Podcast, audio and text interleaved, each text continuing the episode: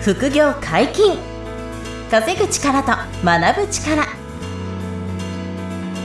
この番組はあなたに合った実践的な副業を身につけることができる副業アカデミーの提供でお送りします副業専門家の小林がさまざまなゲストを迎え副業や話題のニュースなどについてお話をしていきます自分にぴったりの副業を見つけ副業の第一歩を踏み出しましょうこんにちは、小林正宏です。山本博史です。よろしくお願いします。はい、よろしくお願いします。本日二人でお届けします。今日は何の話でしょうかはい。新ニーサが抱える3つの問題。うーん、なるほど、なるほど。はい。これ、2024年は、あのー、新ニーサで持ちきりだと思うんですよ。資産運用のネタは。そうですよねはいはいはいもう皆さん、どれがやってるんですかねだいぶ興味ある方が増えたと思うんですよね。うーうんん、。これだけね、国の、まあ、肝入りの施策として、はい。えーえっ、と、積み立てたお金に対して出た利益が非課税で、うん、うん、うん。、で、えー旧 NISA と違って、あの、期限もなくて、はい。一般 NISA が5年とか、積み立てが20年とか、旧 NISA は、あの、非課税になる期限が決まってたんですけど、はい。それも撤廃されまして、うん。で、さらに、あの、投資額も、えっと、積み立て NISA は3倍、うん一般 NISA は2倍かなぐらい、うんあの、額も増えてですね、まあ、年間で合計360万まで積み立てと、いあの、成長投資枠の一般投資枠ってやつの新しい名前が成長投資枠ですけど、まあはいこれ合計360万まで毎年5年間かな投資できて、合計1800万まで、あの、はい。非課税で投資できると。うん。まあ、そういう優遇があるということですよね。優遇があるという、そうう、んこういうね、新ニーサなんですけど、まあ、このチャンネル聞いていただいている皆さん、リテラシーがあるので、あうの、ん新ニーサ自体はもうご存知だと思いますし、はい。始めてる方もね、多いと思うんですけどね。うん、うん、うん。で、僕が懸念してるのは、はい。あの、新ニーサやっとけば、うん。 OK って、あの、盲信してる方が多いということです。うん、うん、うんうん、うんううんん。なるほど。で、これは、まあ、あの、人気 YouTuber さんたち、ビジネス系 YouTuber さんたちの、まあ、功罪があって、はい。あの、新ニーサをちゃんとこう丁寧に広げたりとか、まあ、うん S&P500 とか、うん。あの、全世界株式を、あの、新ニーサでやっておくといいよっていうアドバイスとはいはいかはいすごいされてるんですよね、皆さん。うん、うん。で、これはもちろん意味わかるし、あの、一理ありあるんですけど、はい。あの、その一方で、あの、その人たちが言ってることを、あの、その通りやっとけば、将来のお金の不安はなくなるんだって、うん。あの、勘違いしてる人が増えすぎてるというう、ん、なるほど、なるほど、なるほうど。ん。で、んこれが今日のテーマですね。新ニーサが抱える3つの問題と。うんいうことでなるほどなる、ほちどょっとそうお話をしたいんですけど、これね、そうかそ YouTube うかで言うとね、め、めめちゃめちゃ反対意見もらうんですよね。あの、僕がこれ YouTube で言ったら、はい、はい、はい、はい。あの、令和の富裕層研究所っていうチャンネルで、うん。あの、もうさ数ヶ月前ですけどね、はい新ニーサだけじゃダメだよと、他のことやんなきゃダメだよっていうチャンネルで動画で喋ったら、はい。あの、結構十何万回再生して、うん、で、コメントもね、相当もらったんですよ。もう百何十件ぐらいもらってるかな、多分。はいはいはいはい。で、あの、8割方、あの、反対意見。こいつ何言ってんだって言われちゃうんですよ。はいはいはいこいつ、うん新ニーサのこと分かってねえんじゃねえのとか、うんうんうんあの、過去、こんだけ成績良かったのに、なんでこんな悪いシミュレーションしてんのこいつ、草みたいな。はいはいはいはい。なるほどなあるほのど。、結構ね、辛辣なコメントいただいて、まあ、はい。嬉しいんですけどね、その僕は反応いただいた時点で。で、なんですけど、いや、みんなやっぱ盲信してんなっていうー。う、うんん結構危ねえなって思ってるんですよ、僕、個人的には。うーん。はい。まあ、そこをちょっと説明したいなと、はい、思はっいてはいはまいす。確かにけど、その、リスクっていう面では、うん。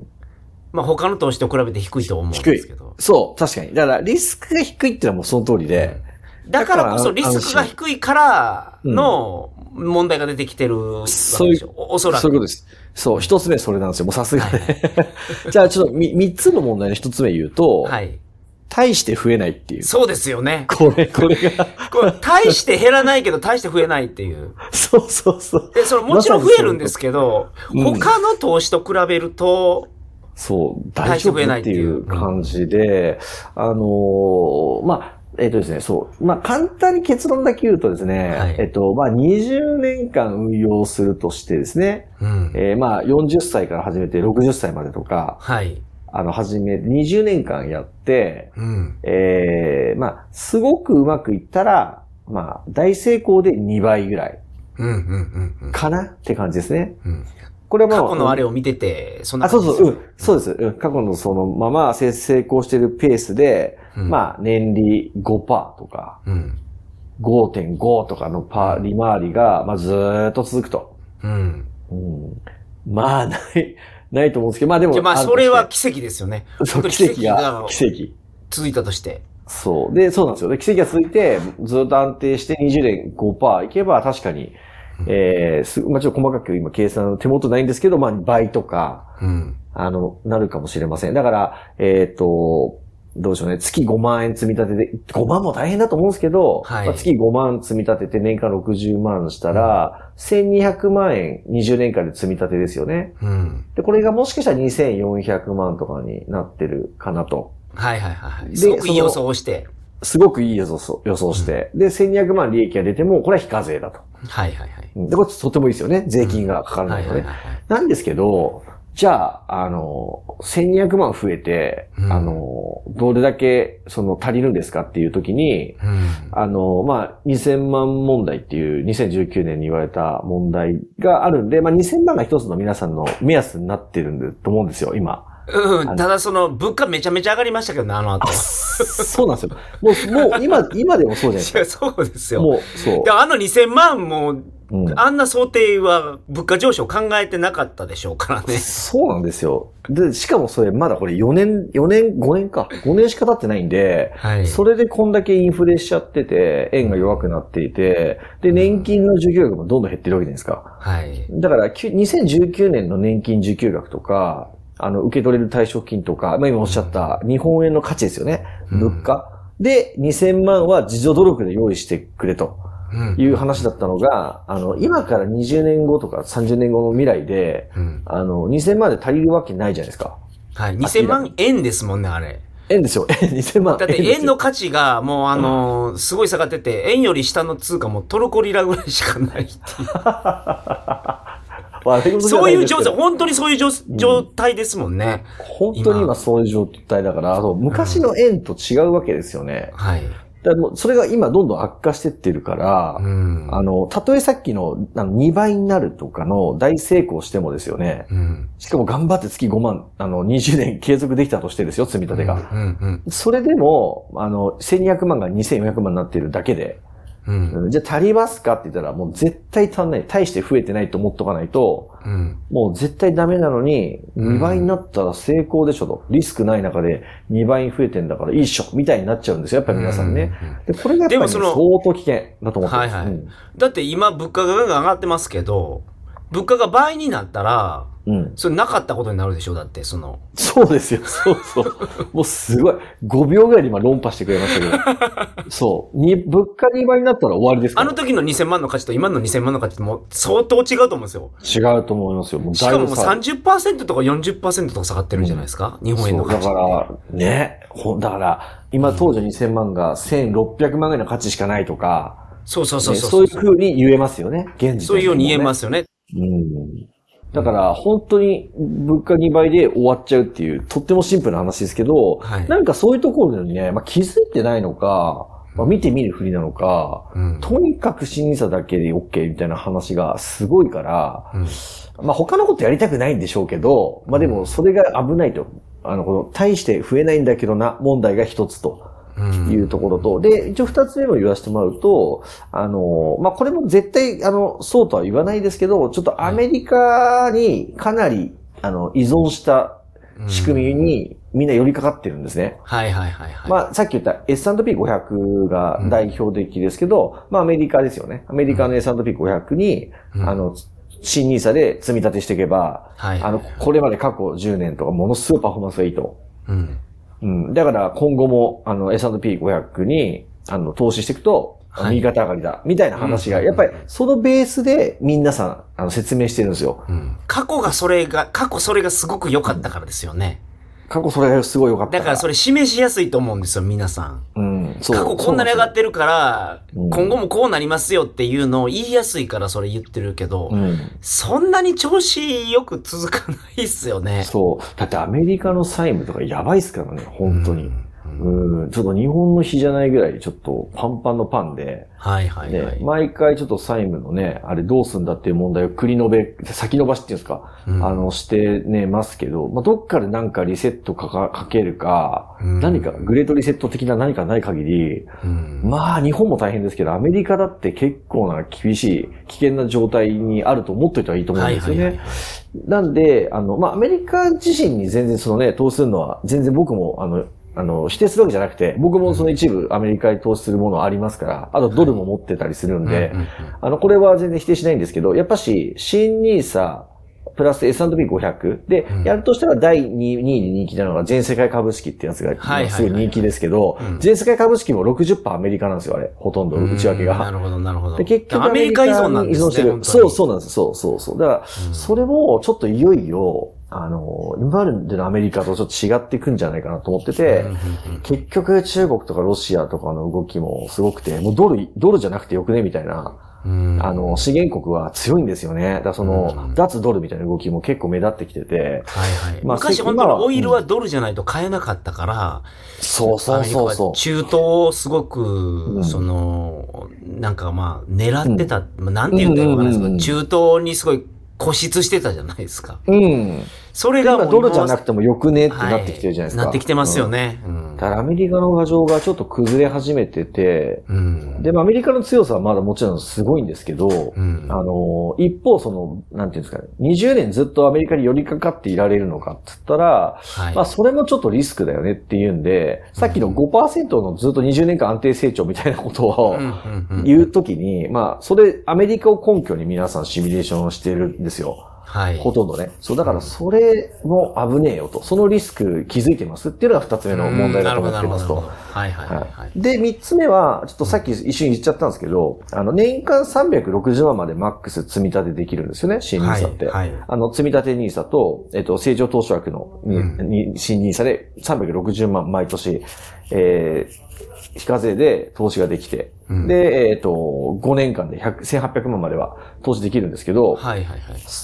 年間360万ってことは、あの、月30万円うんうんを積み立てできるとか、積み立てか、あの、一括投資ですね。あの、うん成長投資枠の、できるんですけど、じゃあ月30万も予算ありますかっていう話 が、あまの、あそう次の話題うで、ん。はい。月30万はなかなか難しいですねい。や、無理じゃないですか。で、はい年間360万も、うん余剰資金で資産運用に投資できる人が、うんあの、まあ、その、会社員の本業の収入一本の方に、どれ、どれだけいるのっていう話なんですよね。うん、確かに。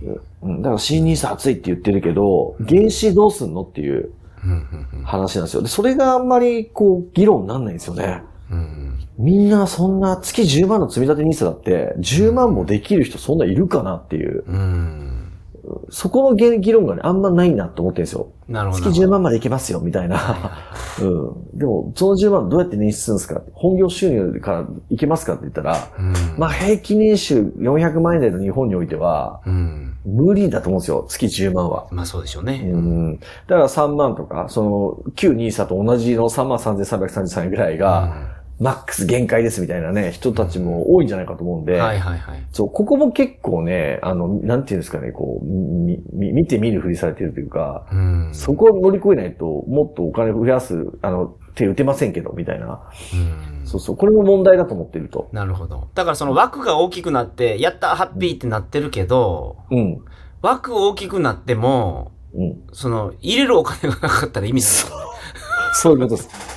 で、それもともと貯めてきてる人が、給料がめちゃめちゃ高いとか、はいはいはいなるほどなるほどはいこの人はできますよね、確かに。ううんんあ例えばだから私がいつもあの一緒にオンラインサロンとかやらせていただいてる杉原杏里さんっていう、はいはいはいはい元アイドル、グラビアアイドルで、う今ん株式投資家で、あの、新ニーサとかすごい詳しい方がいますけど、はい。彼女なんかは、もう、大喜びですよね。年間360万も注入できるみたいな。はい。で、彼女はもうお金いっぱいも、潤沢なんで、うん余裕で年間360万入れていけるわけですよう。ん非課税枠でね。で、こういう人はいいですよね。あの、そうでですフね。ル、フル活用できるからう。ん杉原さんみたいな人はいいですけど、じゃあみんなできるんですかって言った時に、うんまあ、給与所得一本の方が、どれだけできるかっていうと、ちょっと疑問符がつくなと。確かに。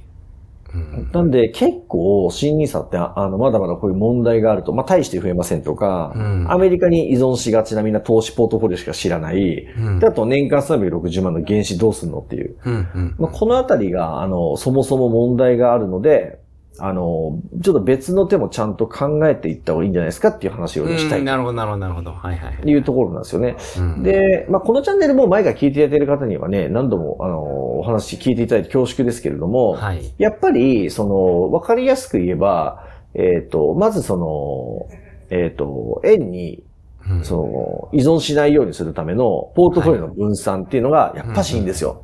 で、そうですよね。そう、例えば、まあ、わかりやすく言えば、不動産買っとくだけでも、うんあの、不動産ってもちろん日本円で買いますけどね。で、家賃も日本円とはいえ、あの、毎、毎月仕組みで家賃が入ってくる仕組みがまず生み出されてるから、はいはいはい。そのキャッシュフローを10万以上にすれば、新 NISA の積み立て10万も、それ、それでもいけるし、そもそも。家賃収入キャッシュフローで、あの、月10万、あの、積み立てとかも、はいはいや1億とか物件買えば全然できるし、うんうんで、あの、物件の価格に対して融資を受ければ、はい。あの、日本の円の価値が下がる、下がったら、うんうんあの、借金の額面は変わらないっていう。これ以前山本さんもこの話してくれましたけそうど、ですよねはいはいはい。そう借え借金の額面って変わらないから、うんさっきの日本円の価値が下がるのはもうやばいっすよねって話が、うん逆に、あの、なんて言うんですよ。えっと、自分の借金を、まあ、評価額を下げてくれてるというか、そうですよっていね。う効果があるんですよ。だってそのインフレ10倍に絶対なるって分かってたら、うん。できるだけ借金した方が得じゃないですか。そういうことなん ですよ。それが分かっだっててもうればね10倍になるって分かってたら。そうなんです、そうなんです。今いっぱい借りといて、将は来い10倍になれば、今の価値が10分の1になってくれるから、そうそうそう。すごいとこですそようそうねそ。う。うん。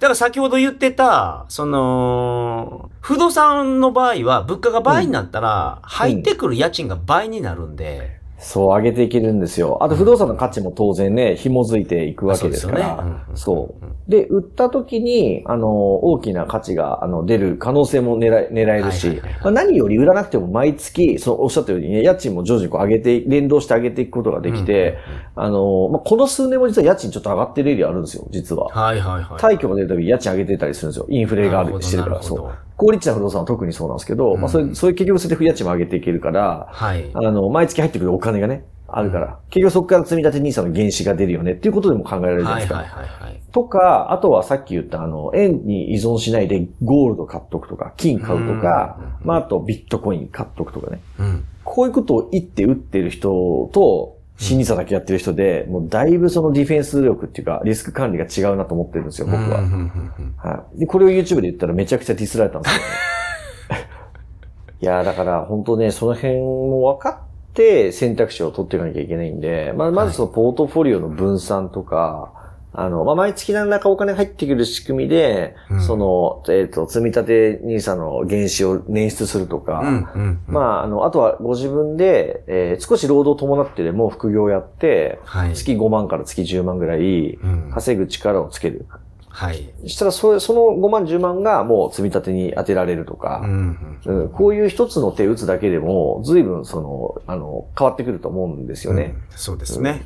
あああとはね、なんかこれは全然あの、個人的な感覚なんで、あの、はい間違う可能性もありますけど、うんあの、その日本が、その、じゃあ、ルールを変えるリスクないんですかっていうのもね、気にしといた方がいいと思っててう、ん、なるほそど。なのる新ほど NISA の、そのルールが、うんあの、絶対に守られるのかっていうと、わからないなとも思ってすらいますね、僕はう。んうん要は、非課税のこの投資の制度が、うんあの、まあ、日本って結構あの、手のひら返してる歴史があると思ってて、めちゃめちゃありますよね。だって紙の保険証なくなるみたいな話になってますけ ど、あの、どうなってるんですか そう、だってマイナンバーカードって任意なのに、はい。あの、保険証とマージさせようとしてますでしょ今、決まったとか言ってね。あんなもんなんかあのいろいろ揉めて揉めて揉めて、うまくいかない、うまくいかないっていうの僕ら見てたじゃないですか。うん、うん。無理やりもう力技できたなっていう感じがしますよね。そう。で、最後はおっしゃる通り力技ができるんですよ、政府だから。うんなんで、新ニーサも、いや、わかんないですけどね、今んとこは肝入りだから変わんないでしょうけど、10年後とかにやっぱし課税しますとか、うん一部課税するね、ごめんねとか、はいはい。あの、全然、あの、あると思うし、まあ、あとよく言われてる、その、新紙幣が出たりして、預金、はいあタンス預金の、あの、炙り出しだなんて今言われてますよね。渋沢栄一さんのお札が出てきたら、うん旧紙幣をみんな銀行におのずとこう入れていく人が増えると。はいで、それと一緒で、新ニーサやってもらえれば、みんながそこにちゃんと資金を入れていくから、うん。やっぱし、こう、まあ、可視化されるっていうかうん、管理下に置けますよね、国としてははいはいはね。いだから、いざという時に、やっぱ手打ちやすいですよね。うん。新ニーサでまとめて皆さんがそこにね、お金が入っていてくれればう。ん。だから、まあ、そっちにこう、あの、先導してる気すらするなっていうなる感ほどじ。があって。はいはいはい。うんまあ、それがちょっと怖く見えるってことですね。こん怖く見えるなこと本当にやるかどうかはわからない。いやわかんないですよ。わかんないですよ。うん。まあ、個人的な見解ですしねう、ん全然外れる可能性もありますけど。だって今から制度を作りました。みんなどんどん投資してください。うんで、政府はそれを金額が見えるようになるわけですよね。そう。それを見てて、あ、こんなに黙ったんかと。ここに3%かけるったらすごい税収が入るなっていうことを、もし思っちゃったそうなら、とかいうことそういうこが、まそうあ、あり得るかもしれないってことですよね。うんで、過去何度もそれや、これ、そうやってルール変更をマジでやるから、やってきてますから、はいはいはい。非課税がずっと保障されるかっていうのも、一応警戒しといてもいいと思ってすらいると。うんこれはちょっとせっかくなんで、そうこのチャンネルね、聞いてる皆さんにはいはは、いそういうアンテナを持っといてほしいなと、あの、うん思ってますし、まあ、資産税はね、以前も言いましたけど、ウィキペディア見るとまだ臨時税で残ってるって書いてありますけど、あの、預金封鎖した後に、あの、財産課税かけたことが日本はありますから、昭和21年。一度やってますからね。で、今はもう法律上できることになっているし、昭和21年ってそんなに昔じゃないですよね。そんな昔じゃないですよ、はい本当に。だから、えっと、70年前とか、80年前ぐらいですかうんぐらいですよね。だから。これが鎌倉時代にやりましたとか言ったら安心じゃないですか。ちょ っとあ鎌倉武士は大変やったなみたいな感じで。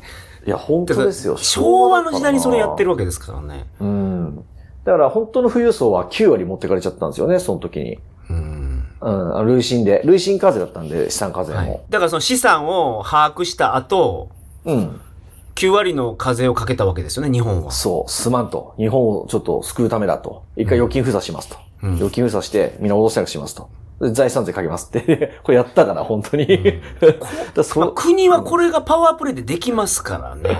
そう、やろうと思えばできちゃうので、まあ、その、あのね、さすがに選挙とか含めて、あの、そんな露骨にそれをやらないのかなと思いますけど、ただなんかじわじわとね、それに似たようなことをやることはできるだろうなと。確かに。うんそのために今たくさん餌を撒いてるともちょっと感じるなと思うので、うんうんまあ、ただただ新入生飛びついていいのかっていうと、ちょっといろんなリスクや問題あるから、やっぱり自分でできる他の施策を、あの、手を打つことですよね。うんうんこれがやっぱ皆さんの防衛策だと思うので、ほどはいは。はいいまあそれを今日はちょっとね、お伝えできればなと思ってお話をしてみました。はい。うん最後、繰り返しになりますけど、うんこれ、新ニーサの制度が悪いっていうわけではないんですよ。そのあ、そうそうそう、もちろん。足りないっていう話なんで。すごくいいっすよそうそう、足りないすからごくいいです。そうそうそう。はい。そうそうそうそう そう。そこは誤解なくね、そう。すごくいいと思ってますからね。はい。足りないので他のこともやっていきましょうっていう。そういうことですそういねう。こはい、と言いたいです。本日もお疲れ様でした。ありがとうござはい。はいい、ありまがす。とうございました。